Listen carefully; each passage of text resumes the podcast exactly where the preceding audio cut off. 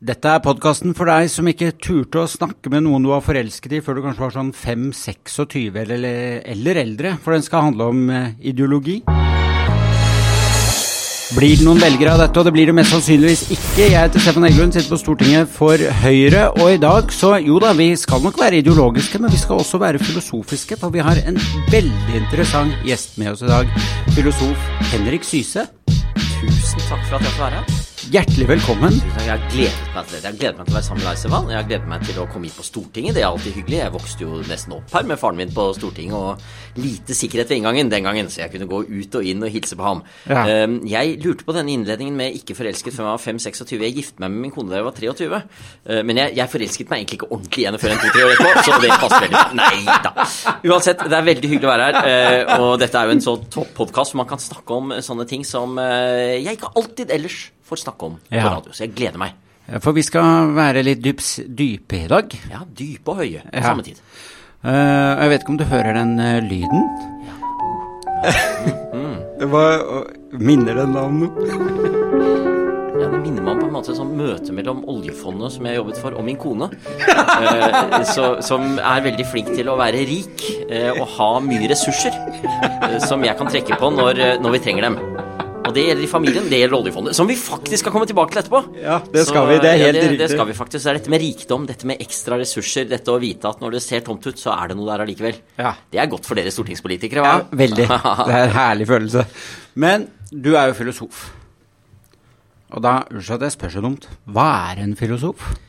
Godt spørsmål. Når jeg holder foredrag, så pleier jeg å si at en, en filosof er en som tenker, og så forteller jeg om det faktum at jeg en gang ble truet med å bli tatt ut i streik. Oi. Og da lurte jeg på hva gjør en filosof i streik? Ja. Rett og slett slutter å tenke, kanskje. Vi gjør mer enn å tenke. Det betyr jo egentlig å elske visdommen. Filo er jo eh, første person entall av å elske eller være glad i. Sofia er jo visdommen. Og slik sett kan vi vel være filosofer alle sammen. Men som yrkesbetegnelse eller fagbetegnelse så handler det jo om et fag som undersøker forutsetningene for eh, virkeligheten, for hva som er rett og galt. Undersøker ofte forutsetningene for de andre fagene. Og det er sånn jeg liker å tenke på filosofien. Det å tenke på noen av forutsetningene for det vi ellers gjør. Nettopp. Men siden, vi har, altså siden du er filosof og vi sitter og prater, så jeg, er jeg nesten nødt til å spørre hvorfor er vi her, Henrik?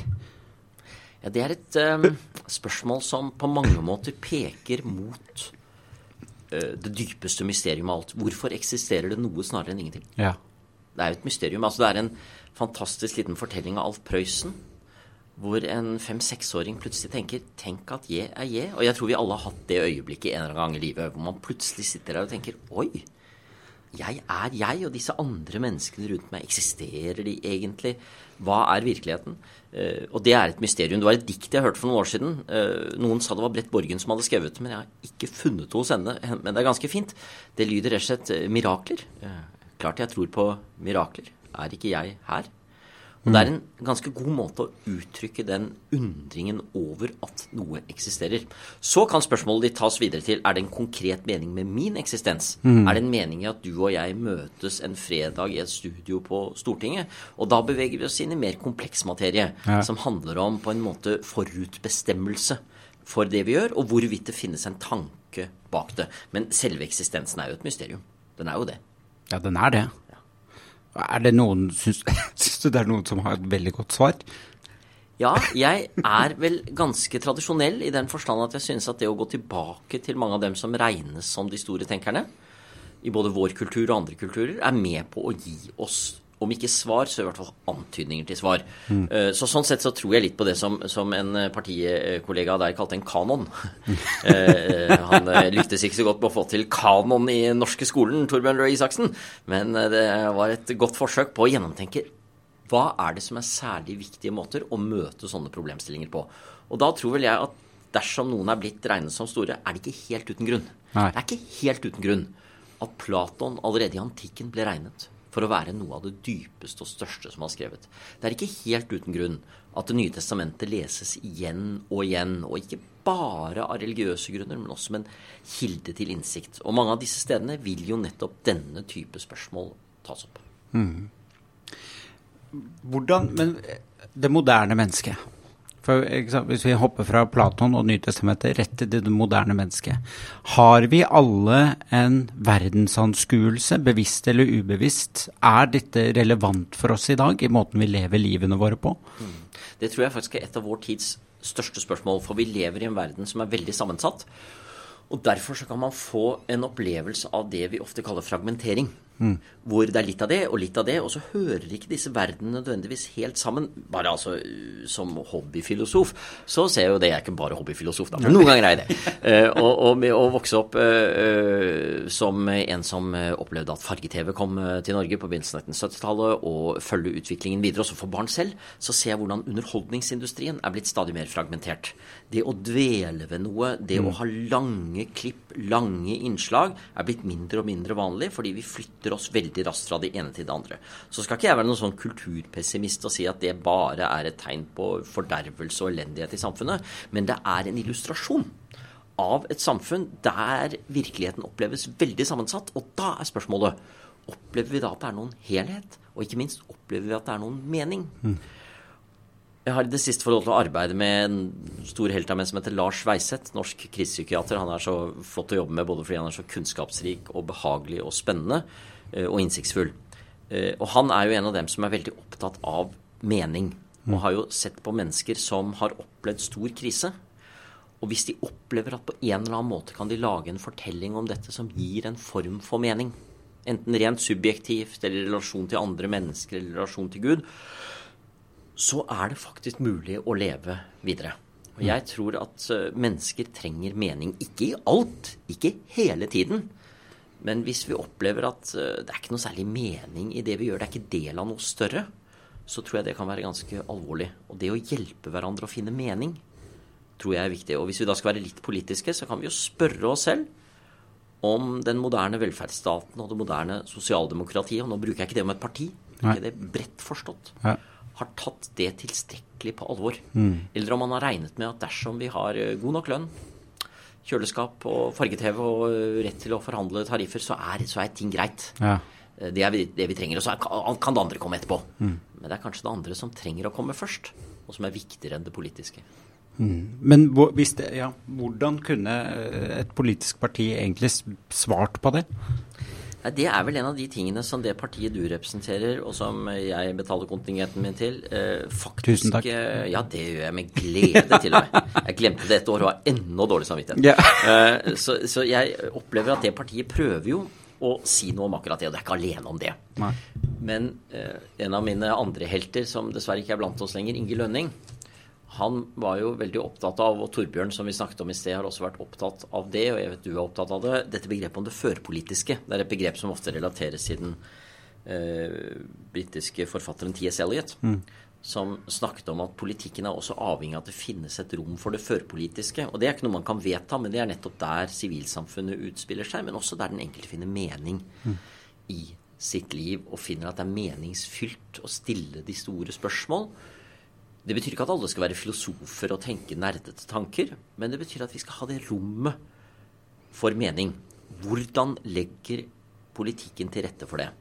Og da tror jeg vel en av de store krisene i vår tid, må vi kunne si, er eh, at eh, noe av det som gir mening, er identitet og tilhørighet.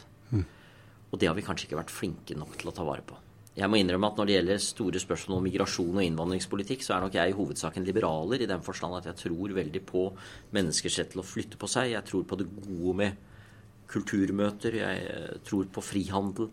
Men jeg tror samtidig at mange av oss som er liberale i den forstand, har ikke vært flinke nok til å huske hvor viktig også tilhørighet er. Mm. Tradisjon. Det å kjenne til hvor man kommer fra. Det å bli gitt et språk for å forstå.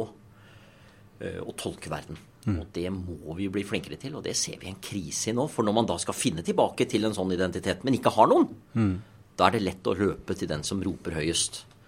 Eh, det var jo krisen i Tyskland på 1920- og 30-tallet. ikke sant? Hitler klarte å fylle et rom. Og eh, jeg er ikke overbevist om at det ikke kan skje igjen. altså. Nei. Nei det er ikke jeg heller. Og jeg syns det er veldig skremmende. Og nå kommer det et mal apropos Og det, be det, beklager jeg. Nei, men Det kan bli en veldig fin bro, for jeg klarer nesten alltid å få ting til å henge sammen her. Ja, apropos det. Men jeg bare Jeg kom til å tenke på det. Jeg, altså jeg har jo etter at jeg begynte med denne podkasten, skjønt hvor vanskelig det er å være programleder. Uh, og, men uh, fordi du sier noe, så tenker jeg ja, da har jeg lyst til å spørre om en ting jeg har lurt på en stund. Og så har det egentlig ikke så veldig mye med du sa alt etter det. Men nå prøver jeg. Også, ja. Gleder meg.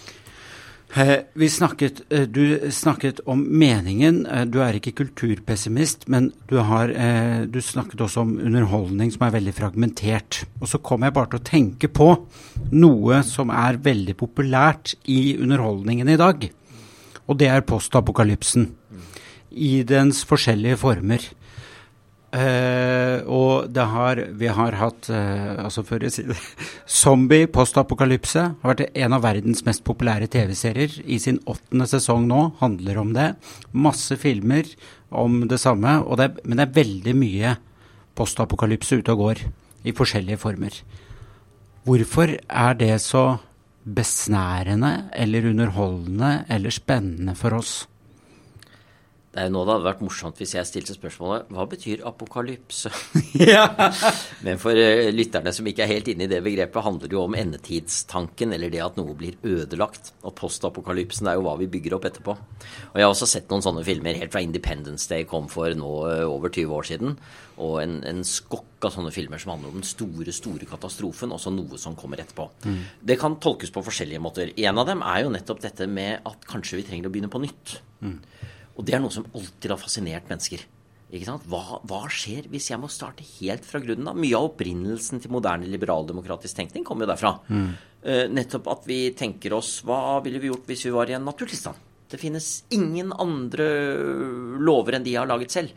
Uh, vi må starte fra grunnen av. Hva gjør vi da? Eh, konservative har jo ofte vært kritiske til det. Ja. For de sier jo nettopp at jo, eh, vi kan nok lære en del av sånne tankeeksperimenter, men det er jo ikke der vi mennesker er. Nei. Vi lever allerede i et samfunn. Ja. Og mange som kaller seg konservative, vil nok derfor være litt skeptiske til nettopp disse trendene, fordi de kan tyde på at vi er enormt fascinert med ødeleggelse. Mm. Og starte fra scratch.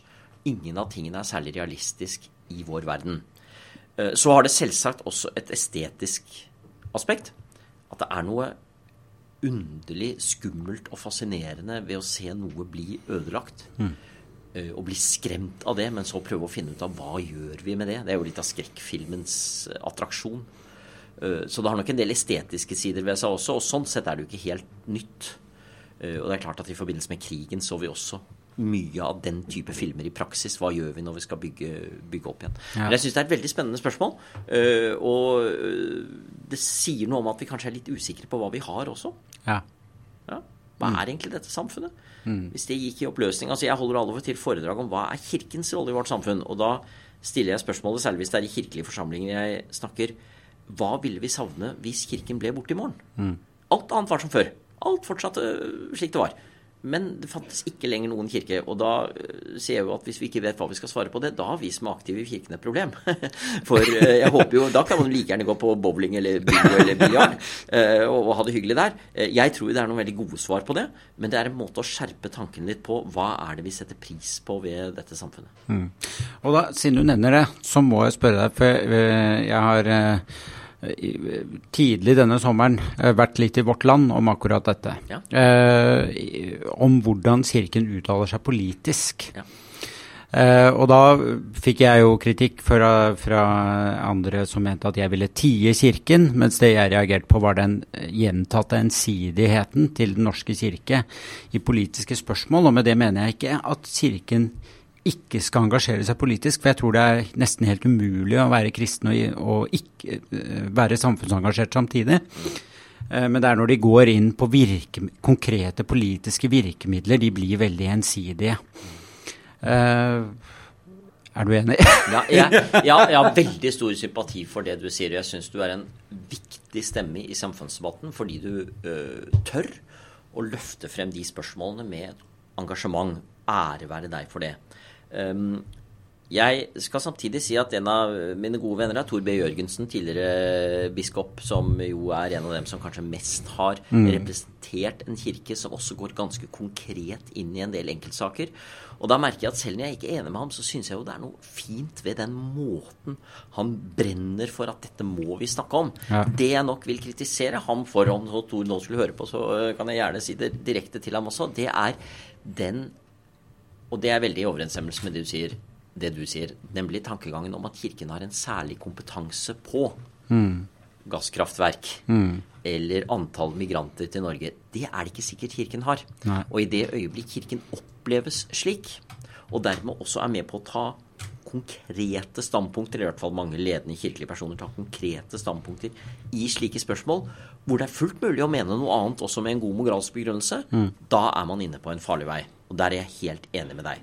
Men så merker jeg jo selv som del av et forskningsinstitutt hvor vi er veldig opptatt av at vi har også ytringsfrihet, så er jo jeg opptatt av det for kirkens menn og kvinner også. Ja, det er jeg òg, vil jeg bare der- der understreke. jeg.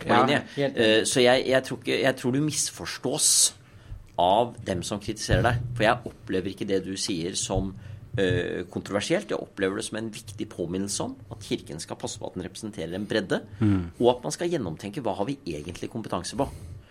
Og som eh, Galileo Galilei skal ha sagt, så sier eh, Kirken ganske mye om hvordan sjelene kommer til himmelen, men den sier lite om hvordan eh, planeten og stjernene beveger seg over himmelen. Pass på at dere holder dere til deres kompetanseområde. Ja. minnet han om. Det er ikke sikkert dere skal si hva som er den rette bevegelse for himmellegemene. Og litt av det samme kan man jo overføre på kirken i dag. Og så er jeg enig med deg i din konklusjon. En kirke som ikke er samfunnsengasjert, er nesten utenkelig. Ja. Fordi den har noe å si, ikke minst om menneskeverd. Om menneskeverd og om skaperverket. Og i miljøspørsmål, ikke nødvendigvis helt konkret, men i bredere forstand, så vil jeg si at Kirken kan ha viktige innspill å komme med. Mm, absolutt, det er jeg helt enig i. Uh, ja, det, akkurat denne kirkediskusjonen kunne vi fortsatt uh, lenge. Altså, jeg tror det er, Hvor ofte hører vi evangeliet fra kirken, tenker jeg av og til, Ja. i samfunnsdebatten. Men så lurer jeg egentlig på om, om det kanskje er fordi at eh, det er ikke så veldig stor interesse for evangeliet. Så, Det kan være. Ja. Eh, Både du og jeg har jo en eh, fin ting som vi har fått lov til å være med på. og Vi har fått lov til å holde radioandakt i NRK. Ja. Og det er interessant og fint, og takk for dine bidrag der. Jeg tenker jo da at der sitter jeg med veldig godt stoff. Og det er noen ganger man fristes unnskyld, til å komme med mer sånn generelt kåseri om verden og livet. Men da tenker jeg at nei, søren heller, her har jeg ganske godt stoff i form av bibeltekster. Og det synes jeg nok at Kirken kan bli flinkere til. Å prøve å bruke viktige bibeltekster til å kaste lys over det man snakker om. Og da tror jeg egentlig folk har lyst til å høre det. Eh, Jeg tror noen ganger de nesten blir overrasket. Oi! Han sa Jesus. Å! Sant? Wow! Du verden, jeg hadde ikke ventet å høre det. Eh, jo, eh, det- må vi Det må vi tørre på en måte som er inviterende, og på en måte som gjerne kan være åpen teologisk sett, og ikke være veldig konservativ, men likevel holde seg til et utgangspunkt. Det, det tror jeg er viktig. Og der eh, går nok Kirken noen ganger i, i fella. Jeg er veldig glad i kirkelig ungdomsarbeid, driver en del med det selv. Men i det øyeblikk det man husker best, er at man var og spilte bowling, så kan det jo være at det er fare på været. Ja. Men det, nå, nå kommer det en veldig fin bro. Fordi du er jo søndagsskolelærer. Ja. Og det har jeg lest også i et intervju med deg, at du, det passer du alltid på å si at du er. Ja, et eller annet skal man introdusere seg selv med. Og det er en måte å ufarliggjøre meg litt. Fordi underlig nok, selv om jeg er en relativt ufarlig person, syns jeg selv, så synes folk noen ganger at det med filosofi er litt skummelt. Og så har han en doktorgrad, så eller Og så merker jeg at det å si det er sånn som tar det ned på jorden. Jeg gjør det ikke for å dytte på noen noe budskap i sammenhenger hvor jeg ikke er der for å snakke om kirkelige ting. Men det er, en, det er litt morsomt også. Ja. Og, så, og så får jeg mange morsomme reaksjoner. 'Å, finnes det en?' og 'Hvorfor i all verden gjør du det?' og ja. Mm. Men det betyr jo at du er jo øh, en filosof med et kristent utgangspunkt. Hva vil det si? Det er også et veldig spennende spørsmål, fordi man kunne tenke seg at her er det en motsetning. Fordi en filosof skal være åpen, skal være undersøkende, skal stille spørsmål, mens tro synes å handle om en trosbekjennelse som du skal gi din tilslutning til, og da stiller du ikke flere spørsmål. Jeg tror den sistnevnte beskrivelsen er veldig gal, er en veldig gal beskrivelse av teologisk tenkning. For god teologisk tenkning gjennom tidene handler jo nettopp om å være åpen. Handler nettopp om å være seg bevisst som min venn Trond Bakkevik pleier å si, at uh, du er ikke Gud. Ja. Det er, uh, sier han, er noe av essensen i en tro, er jo nettopp det å huske at jeg har ikke den komplette kontroll. Jeg vet ikke alt. Jeg må stille spørsmål. Men idet jeg stiller de spørsmålene, så slutter jeg meg til en tradisjon. Men jeg slutter ikke dermed å stille spørsmål. Jeg slutter ikke dermed å være kritisk og tenkende. Og dermed opplever jeg at det er en veldig god sammenheng mellom det å være filosof og det å ha et trosståsted. Så gjør det nok troen litt annerledes. For man stiller litt flere spørsmål. Man gjør det. Men det opplever jeg tradisjonen har veldig stort rom for. Og med tradisjonen mener jeg jo da også bredt den filosofiske tradisjonen. Ikke bare innenfor kristendommen. Jeg har arbeidet en del med muslimsk filosofi også, hvis man tar noen av de store middelaldertenkerne. Eh, Avicenna, Averroes, uh, Maimonides på eh, jødisk side, Bonaventura, Thomas Aquinas. Dette var jo store spørre. Dette var jo mennesker som utforsket hva det vil si å leve. Og ikke da ut fra et snevert dogmatisk ståsted, men med eh, en rekke forskjellige tenkere, og ikke minst den greske filosofi, eh, som innfallsport til hvordan vi skal stille disse spørsmålene. Og for meg er det enda et forbilde. Det er dessverre en vranglesning av filosofihistorien at man har en mørk middelalder, og så kommer renessansen og redder oss fra det. Jo da, det var mye politisk som var både mørkt og vrangt ved middelalderen, men det er også en tid for nettopp å stille åpne, store spørsmål. Det er verdt å huske at slike ting som alkemi og, og heksebrenning, det kom for alvor med den tidlige moderne tid. Det var noe som var eh, fremmed for eh, det meste av middelalderen. Ja. Ja, det tror jeg ikke Ja, det kan være greit. Det er jeg enig i, det kan være greit å huske på. Ja, det kan det. jo. Altså, jeg husker jeg leste en historie for noen år siden i et amerikansk tidsskrift som eh, handlet om statsvitenskap, og de hadde en sånn essayserie 'Hva gjør en statsviter?' Hvor man skulle skrive sånne essays. Og en professor i statsvitenskap som ikke egentlig arbeidet med middelalderfilosofi i det hele tatt, han eller hun var det kanskje, skrev eh, noe slikt som at jo, på ettermiddagen prøver vi å sette av 15 minutter til en halvtime til å lese Thomas Aquinas for den intellektuelle nytelsens skyld. Og jeg syns det var så fint sagt. Fordi hva gjør Thomas? Jo, Thomas Aquinas' mest berømte verker er bygget opp som disputasjoner. Det betyr at man starter med et uh, spørsmål eller et tema som skal diskuteres. Og så kommer innvendingene mot hans eget syn først. Han må alltid først plassere og representere og presentere innvendingene. Så kommer en autoritet som støtter det som er Thomas' eget syn, og så kommer forklaringen på hva som er hans eget syn, som han da mener er godt begrunnet, filosofisk eller teologisk, og så, på slutten, alltid svar på innvendingene. Og da er det ofte når han skal svare på innvendingene, at det viser at det var en del i de innvendingene, uansett hva som er tema. Så er det den måten han gjennomgår de store spørsmål på i sin store summa.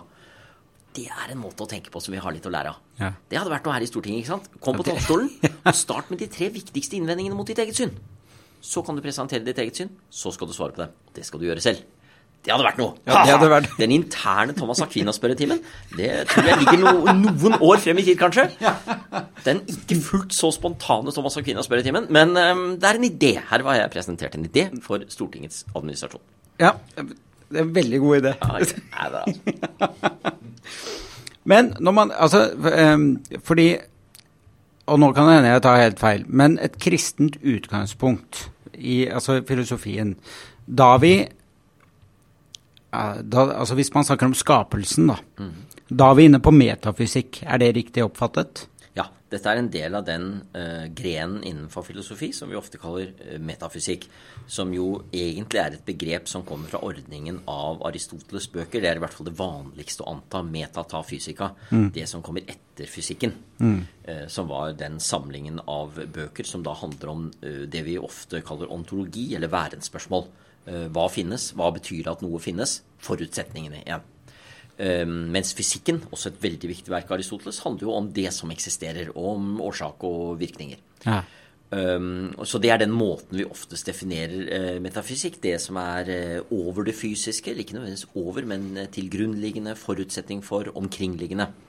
Og religion og religionsfilosofi vil jo derfor veldig ofte klassifiseres som en del av metafysikken. Og da lurer jeg på, hvis man har et eh, f.eks. et religiøst utgangspunkt, enten det er kristent eller, eller noe annet, eh, og det er liksom ditt metafysiske utgangspunkt som filosof, vil det nødvendigvis påvirke hvor du går i de andre grenene av filosofien, altså etikk, epistemologi eh, osv.? Politikk. Her, har jeg lyst til å legge inn en liten sånn reklamepause. Gjør det. Og si at denne podkasten bør dere høre på, for det er de beste spørsmålene som jeg får på radio. Jeg har vært med og fått mange gode spørsmål, altså hvis noen av mine P2-programledere hører på. Ære være dere. Og å være med i Herreavdelingens platesjappe med Finn Bjelke og Jan Friis, som jeg fikk lov til i noen år. Det er jo helt fantastisk. Eller å være sammen med Øystein Bakke og Rune Gokstad i Reiseradioen. Så jeg har hatt mange gode programledere, altså. Og ære være alle dem. Dette er morsomst av alt. Fordi det er jo så gode spørsmål.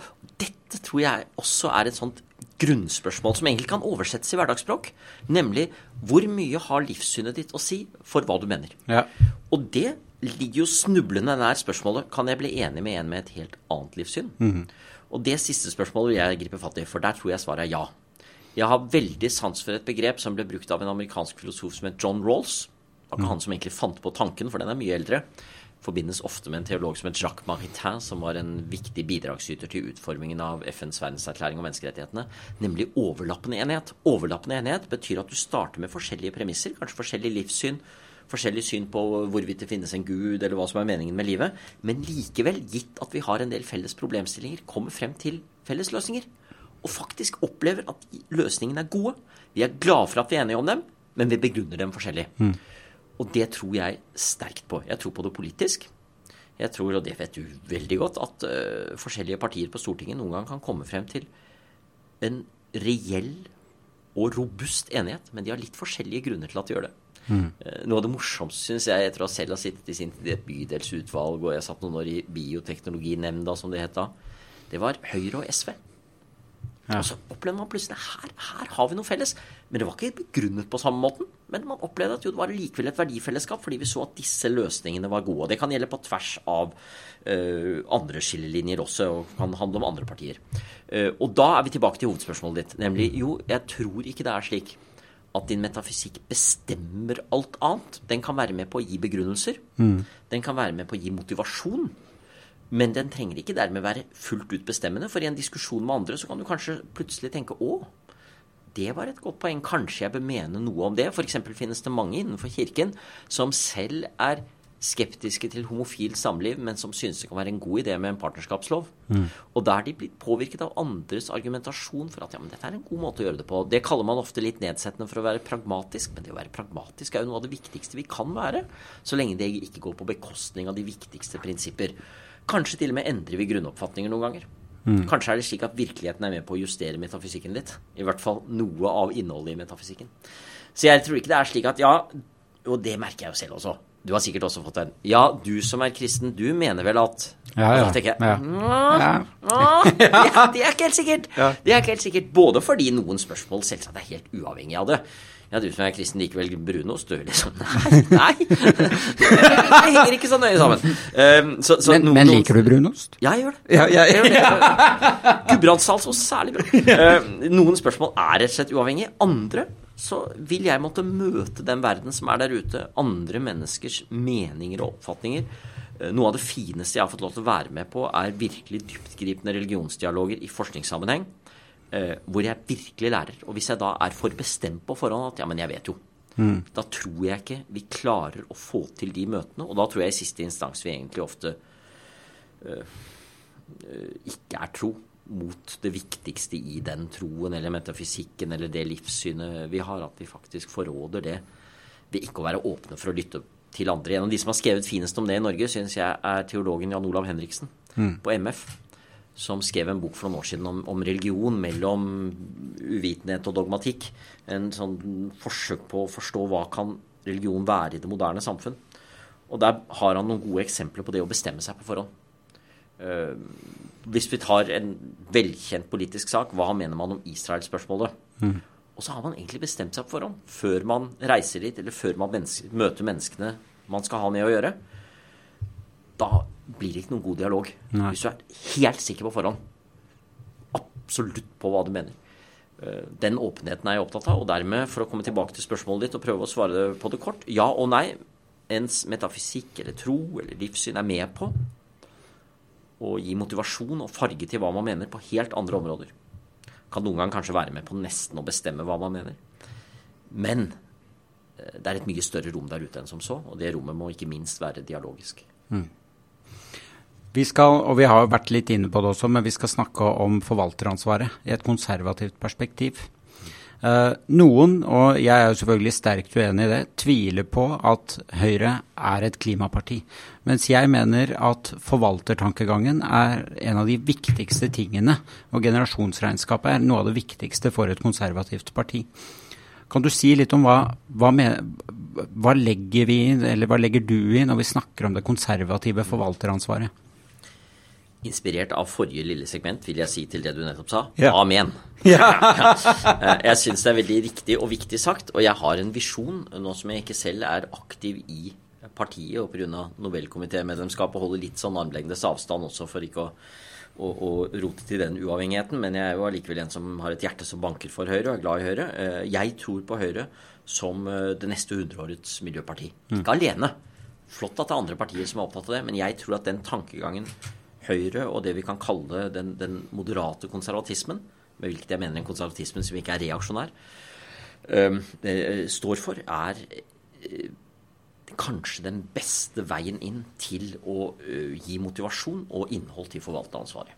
Jeg har vokst opp da med en far som brukte det ordet fra jeg var liten. Jeg husker ofte han snakket om det. Jeg var med og hørte foredrag. Han snakket om forvaltning som noe viktig. Og det kan høres ut som et kjedelig ord. ikke sant? Uh, byråkratisk. Forvaltning liksom, Regler og, og, og, paragrafer. Det er noe av det fineste ordet jeg vet om. For det handler om å ta vare på noe som ikke bare er ditt eget. Mm. Det er litt av den følelsen man får hvis man skal låne en veldig fin bil av en venn liksom, og er litt sånn nervøs. hva skal jeg gjøre nå? Eller enda viktigere at man Det husker jeg fra før jeg selv hadde barn, og noen andre sa 'Kan ikke du holde ham litt?' En sånn ettåring. Så der Hva om jeg mister ham? Fordi det er et eller annet med 'Å, dette er verdifullt'. Dette er verdifullt. Det er noe stort i at jeg skal ta vare på dette. Og den form for, hvis vi skal bruke et litt stort ord, ærefrykt for den naturen vi er en del av, og de enormt komplekse sammenhenger som den naturen representerer, tror jeg er noe av det viktigste vi har. Og selv om jeg har stor respekt for sosialdemokratiske og sosialistiske venner som har et betydelig miljøengasjement, så er jeg noen ganger redd for at de tenker litt for mye i en sånn ingeniørtankegang. Mm. Hvis vi reduserer dette og legger til dette, så går regnestykket opp. Ehm, for meg så er dette med å ha en ærefrykt for at vi ikke fullt ut forstår naturen, og derfor må være forsiktige. Mm. Derfor selvsagt må lytte til vitenskapen. Derfor også må huske at noen ganger kan worst case scenario slå til. Det er jo noe vi tar altfor lite på alvor i klimatankegangen. Vi ser mm. på the best case scenarios, men vi tar ikke så nøye the worst case scenarios. Tenk om de skulle slå til, da. Mm. Eh, altså Hvis noen på værmeldingen sier at det er 20% sjanse for regn i morgen, og det blir regn, så er ikke det noen katastrofe eller noen skandale eller noen sensasjon. Det er rett og slett sannsynlig 20% Det mm. kan skje. Men se på de 20% worst case scenarios for klimautviklingen de neste 100 årene. Da ser vi at da må vi handle. Og det må vi gjøre nettopp ut fra denne ærefrykten. Mm. Men så innser jeg at det blir vanskelig for den konkrete politiker, som du, å vite hva betyr det da. Mm. Betyr det at vi skal stoppe opp fullstendig det? Altså, Skal vi da slutte f.eks. all oljeutvinning? Nei, det er ikke gitt. For da kan det finnes mange gode pragmatiske argumenter for at Norge fortsatt bør fortsette med en viss grad av oljeutvinning. Men det skal alltid skje med denne helhetstankegangen til grunn, og med en sterk understrekning av, av vårt ansvar for fremtidige generasjoner. Det er grunnleggende i konservativ tenkning. Og apropos olje, du har styrt med de etiske retningslinjene for oljefondet. Hvilke dilemmaer sto dere i da? Mange. Det var spennende. Det, det, var nok liksom toppen av min karriere. Derfra går det nedover. For da havnet jeg på første side av Wall Street Journal. Jeg pleier noen gang å fortelle det når jeg holder foredrag, for da kom jeg på første side av Wall Street Journal med sånn ink-drawing. Riktignok i den vitsespalten, da. Big fund hires philosopher, ha-ha. Ja. Så, men, eh, men, det var, eh, var, spennende å få være med på det. Det jeg gjorde, var å eh, bygge opp avdelingen for eierskapsutøvelse i Norges Bank, Investment Management. Og eierskapsutøvelse, det er jo det som skjer når man eier en aksje. ikke sant? Hvis du, jeg husker I Vestfold, der min far vokste opp, så ønsket alle å ha en aksje i Tønsberg Aksjetrykkeri og Kosmos, for det var så gode årsmøtemiddager. ja, fasanen til Anders Jari, ikke sant. Og det er jo på sett og vis det vi gjør som folk. Vi eier massevis av aksjer, og vi kan reise ut på årsmøtemiddager, det har vi da ikke tid til, men vi kan stemme i disse selskapene og påvirke dem. Mm. Hvordan påvirke dem? Det var den delen av det som jeg arbeidet med. Så er det en annen del som handler om det med ekskludering, mm. som noe som heter Etikkrådet arbeider med. Uh, og ja, betydelige dilemmaer. Og kanskje en av de største, uh, med henvisning til en berømt sangtekst av popgruppen The Clash, 'Should I Stay or Should I Go'? Mm. Altså, skal vi bare si nei, dette er ting vi ikke helt liker, eller disse selskapene her gjør ting vi ikke helt kan stå inne for. Vi selger det. Vi holder oss utenfor. Vi protesterer. Men det kan ha store ulemper, for det er nettopp gjennom engasjementet, gjennom å delta, gjennom noen ganger også å tørre å få skitne hender. Ikke gjennom at man selv gjør noe galt, men at man er aktivt deltakende i selskaper for å påvirke dem til bedre atferd. Og det tror jeg fullt og helt på at det norske oljefondet, som vi ofte kaller det, eller Pensjonsfond utland, kan være med på. Mm. Jeg tror faktisk vi kan gjøre mer. Pensjonsfondet selv er litt redd for det, for de er veldig redde for å bli en politisk spiller. Mm. Jeg har stor respekt for Yngve Slyngstad, som jeg kjenner personlig, og som er en meget dyktig leder for oljefondet. Eh, men jeg tror nok at en del der er veldig redde for at de skal bli politikere. Det er ikke de som skal drive politikk, de skal drive fond, det. Og det er jeg helt enig i. Mm. Men jeg tror man kan gjøre mer som et seriøst fond i å presse mange selskaper til mer miljøvennlig atferd. Og da er vi tilbake til spørsmålet ditt. Jo, det er en del dilemmaer. Mm. Uh, en del reelle dilemmaer i hva man skal eie, eh, hvor hardt man skal presse, eh, hva man skal stå for. Eh, men jeg tror den type store forretningsaktører som oljefondet kan gjøre mye viktig, kan utgjøre en stor forskjell. Og særlig når vi ser dessverre en god del politikere internasjonalt ikke ta disse spørsmålene på alvor, så må faktisk næringslivet ta noe av sitt ansvar. Mm. Det høres kanskje ille ut at næringslivet må gjøre politikernes jobb. Men det er litt som en av mine helter, George Harrison, sa da han snarere arrangerte Bangladesh-konserten i 1971. Hvis politikerne ikke kan få oppmerksomhet om det, så må vi popstjerner gjøre det. Han sa det er en absurd verden at du trenger popstjerner for å endre verden. Mm. Men hvis de andre ikke gjør det, så må vi gjøre det. Mm. Og jeg tror nok næringslivet må være en spydspiss i, eh, i klimaarbeidet også. Vi skal kort innom krig òg. Ja.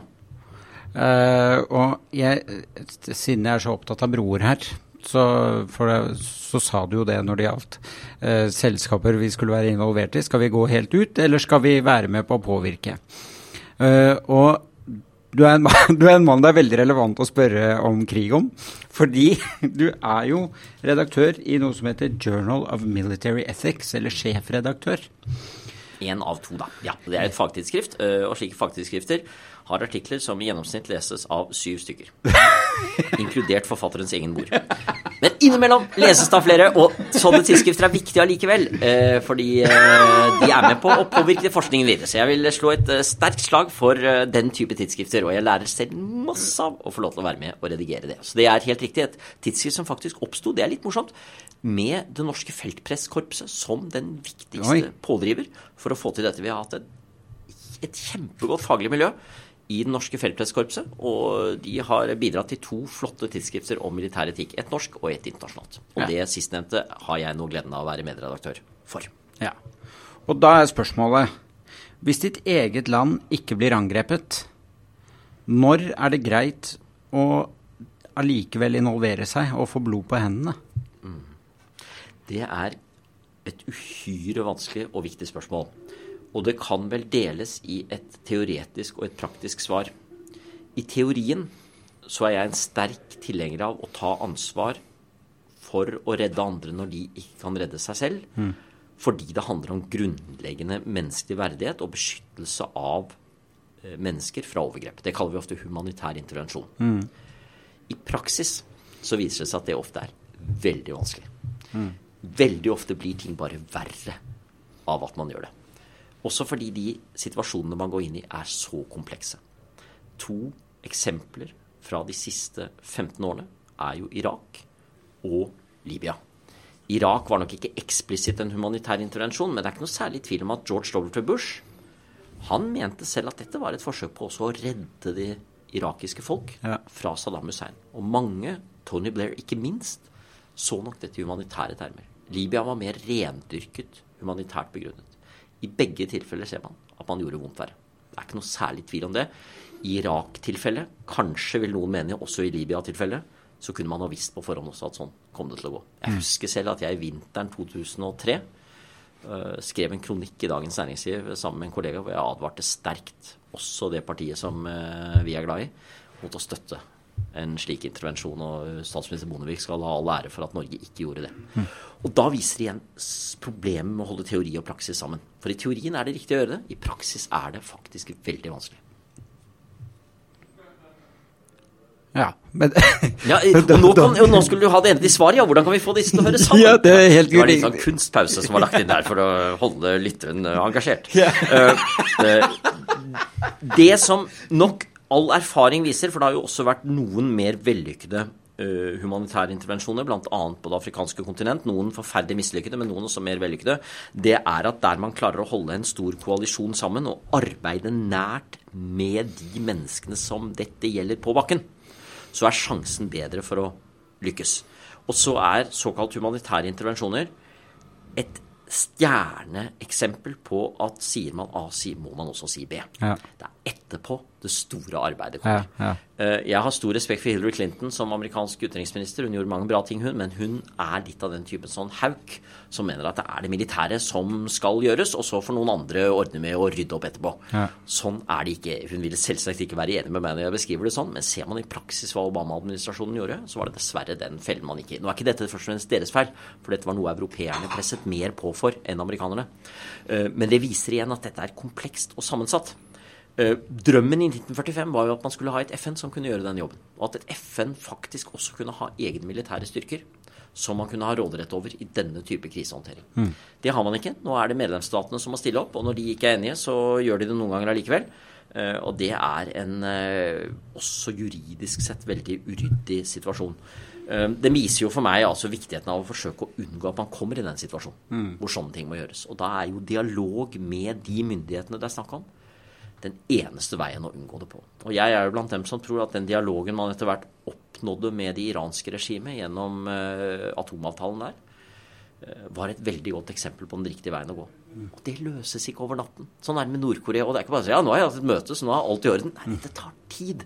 Men tar man den tiden, så kan man faktisk få det til. Bygge institusjoner.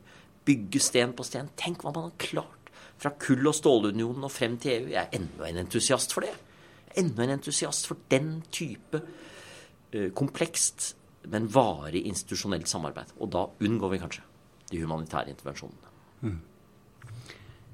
Helt til slutt, eller nesten helt til slutt. For det er alltid et siste spørsmål, men det kommer vi til. Nå er det nest siste spørsmål. Nå er det sommer. Vi har tid til å tenke litt. Hva skal vi tenke på? Hva skal vi filosofere om i sommer? Og, hvilke, og hva kan vi lese? Både hvis man, det er noe man har lyst til å tenke på, men også hvis man bare har lyst til å sette seg inn i filosofi. Den siste delen av spørsmålet gjorde første delen litt vanskeligere, for jeg hadde tenkt å svare noe slikt som ja, skal jeg spise hamburger eller torsk i dag? uh, men da er ikke filosofien til stå stor hjelp. Uh, jeg tror jo at det å kunne koble av og ikke minst bruke tid på relasjoner er en viktig ting i ferien. Jeg tror en feil vi ofte gjør i ferier, er at vi gjør organiseringen så kompleks at vi blir helt stressa. Hvis man skal reise bort. Hvilket hotell skal man bo på? maten var ikke god nok, og vi rakk ikke dette. Og, slap off, som det heter på godt norsk-engelsk. Eh, det å, å, å senke skuldrene litt og så tenke på at det kanskje ikke er alle som syns det er like stas med ferie. For når det ikke er ferie, er det liksom mange mennesker rundt. Mm. Men når det er ferie, blir alt stille, og alle er et uh, annet sted. Kanskje er det noen som kan trenge besøk på sommeren. Så sånne nære ting er jeg opptatt av. Uh, men hvis vi skal gå litt lenger og forsøke å tenke noen store spørsmål, så er jo akkurat de tingene vi har snakket om, noe som sommeren inviterer til nettopp fordi man har litt tid i strekk. Det gjelder ikke alle småbarnsforeldre f.eks. kan oppleve at ferien kan være veldig stressende. Ja, Men ideelt sett så har man tid til å tenke tanker litt i sammenheng. Og da er vi over på den andre delen av spørsmålet ditt. Jeg, som jeg antydet, synes jo at det å lese Platons dialoger og de er tilgjengelige på norsk alle sammen i Vidar-forlagets fantastisk oversatte serie. Det er ikke alltid lett, men det er en måte å bevege seg inn i spørsmål på. Og noen av dialogene er jo fantastiske. Faidon, Sokrates som dør. De samtalene han da har med sine venner. Eh, Menon, eh, Gorgias altså Dette er eh, samtaler som går inn i de dypeste spørsmålene, som ting som du og jeg har snakket om nå. skrevet for 2400 år siden og er aktuelle ennå. Jeg syns det er spennende. Jeg har alltid vært glad i Augustins bekjennelser, også fordi det er et litt underlig skrift at noen kom på å skrive en selvbiografi. Det, det var ikke noe som egentlig så mange hadde gjort før om noen. Men rundt år 400 bestemmer han seg for at for å forstå verden må jeg prøve å forstå meg selv. Og så har du denne bevegelsen mellom det indre og det ytre. Det er et eh, gripende eh, verk. Um, det som jo mangler ofte når man skal lese filosofi, er jo de kvinnelige tenkerne. For eh, kvinnene har tenkt og bidratt og vært store påvirkere i samfunnet, men usynlige. Og det er synd. Men det finnes noen. Og noen av de store middelaldertenkerne som Hildegard av Bingen og Christina av Pisan er uh, betydelige tenkere. Noe av mystikken til Hildegard er ting som i hvert fall beveger meg uh, den dag i dag. Og hvis man skal lese noe mer sånn oversiktsmessig, så er vi heldige i Norge, da. For vi har jo hatt gode gamle eksamen filosofikum. Ja. Det, kuttes ned og kuttes ned og kuttes ned. Det er ikke så mye igjen. Men det betyr at vi har jo masse norske filosofihistorier. Det er ikke bare Jostein Gaardes Sofies verden, som er morsom og fin, den men også mange faglige filosofihistorier. I all beskjedenhet har jeg vært med på å skrive en selv. Det var den første boken jeg fikk utgitt for nå 20 år siden. Som heter 'Tenkere og ideer', som jeg skrev sammen med Rune Fritz Nikolaisen og, og Torstein Tollefsen. Den type bøker er faktisk ganske morsomme å lese, for de er jo skrevet så pedagogisk. Og de kan man ta med seg på stranden. Og lese bare kapittelet om Sokrates eller Thomas Aquinas eller Spinoza. Og så sitte der etterpå og tenke på hva i all verden leste jeg nå? En god venn av meg som eh, het, eh, het Bjørn Thommessen, døde for noen uker siden. Og Bjørn var eh, over 80 år nå, men en, også en kjempefin forfatter. Han skrev om argumentasjonsteori og logikk. En kjempefin bok. Han skrev en bok hvor han var med på å skrive om etikk og etikkens historie sammen med Jon Vetlesen. Også en kjempefin bok. Jeg finner ofte at det å finne frem lærebøker igjen er en av de beste måtene jeg lærer meg selv filosofi på. For de er pedagogiske. Eh, går skritt for skritt. Og bare sitte og lese tre-fire sider og så tenke på Wow! Wow! wow, what is this? Uh, det å, la seg utfordre. Husk Ja. at dette er ikke bare for moro skyld. Ja. Disse tenkerne tenkte ikke bare dette fordi de skulle finne på noe gøy og selge noen bøker. Uh, For en Søren Kirkegård eller Immanuel Kant var dette dypt alvor, altså. Mm. det er, det er fascinerende. Og det siste spørsmålet er, eh, Henrik Syse, tror du det ble noen velgere av dette? Ja, jeg tror nå det sitter en der ute og tenker Nei, nå må jeg stemme KrF. Var det ikke der de var fra? Nei, eller var det, var det Senterpartiet? Hvor var de fra? Nei, det var Høyre, var det! Ja, Høyre, ja. ja men eh, vi, vi, vi er optimister, vi, Stefan, er vi ikke det? Jo, vi er det. Ja, vi er det. Det er veldig bra. Det er veldig bra.